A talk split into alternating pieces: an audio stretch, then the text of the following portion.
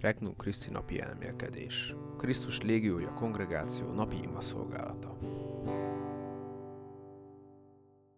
Aki hozzám jön, nem éhezik többé. 2023. április 26. Húsvét harmadik hete, szerda. János evangéliumából.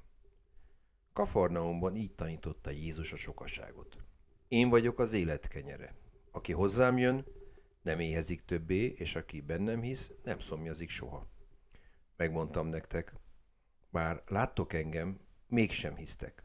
Minden, amit az atya nekem ad, hozzám jön. Aki tehát hozzám jön, nem utasítom el. Nem azért jöttem le a mennyből, hogy magam akaratát cselekedjem, hanem annak akaratát, aki küldött engem. Aki pedig küldött, annak az az akarata, hogy semmit el ne veszítsek abból, amit nekem adott, hanem feltámaszom az utolsó napon.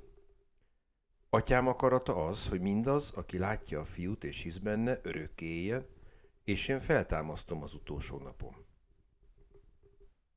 Bevezető ima. Jézusom, teljesen legyűgöznek ígéreteid, melyek a mai evangéliumi részben szájadból elhangzottak.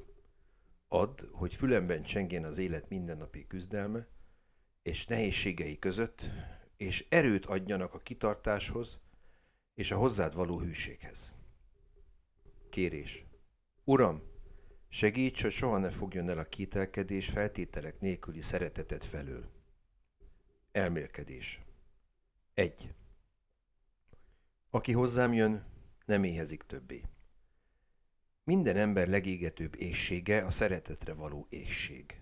Mit meg nem teszünk azért, hogy megfeleljünk szüleinknek, és ezzel kiérdemeljük figyelmüket, elismerésüket. Milyen mély vágy van bennünk, hogy osztálytársaink, munkatársaink, barátaink elfogadjanak, értékesnek tartsanak. Nagyon vágyunk arra, hogy megtapasztaljuk az emberek szeretetét. Az emberi szeretetben azonban csak egy tökéletlen, evilági szeretettel találkozunk. Egyedül Jézus az, akinek az irántunk való szeretete tökéletes.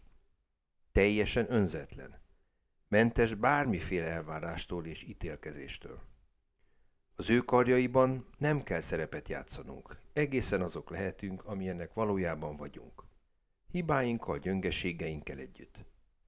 Ő előtte nem kell jó gyereknek, jó munkatársnak mutatkoznom ahhoz, hogy teljes szívéből elfogadjon, és örüljön puszta létezésemnek.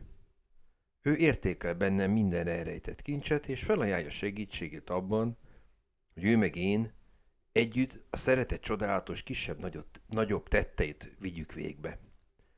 Ez neki éppen elegendő. 2. Aki tehát hozzám jön, nem utasítom el.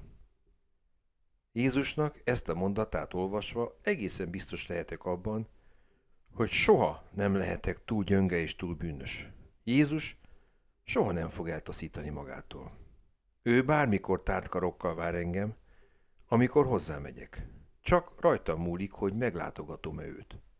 Minél gyakrabban időzök társaságában, annál közelebb kerülök hozzá. Hát nem csodálatos? Ki akarnak kihagyni egy ilyen lehetőséget? 3. Én feltámasztom az utolsó napom. Jézusnak ez az ígérete oly csodálatos, hogy emberi értelmünk már szinte nem is képes befogadni nagyszerűségét. Pedig érdemes minden nap, akár többször is emlékeztetnünk magunkat Jézusnak erre az ígéretére. Jézus az örök élethez nem kért tőlem semmi mást, csak a belévetett hitet. Engedjem el minden félelmemet, amely érdemtelenségemre és értéktelenségemre vonatkozik. Egészen felszabadult szívvel borulhatok szüntelenül Krisztusom keblére, és vele együtt az ő megerősítő, biztató jelenlétében élve, sokkal könnyebb és örömtelibb lesz az életem. Beszélgetés Krisztussal. Uram, köszönöm, hogy te előbb szerettél engem. Csak a te kegyelmedből vagyok képes viszont szeretni téged.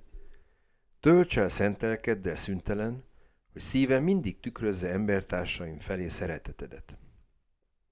Elhatározás.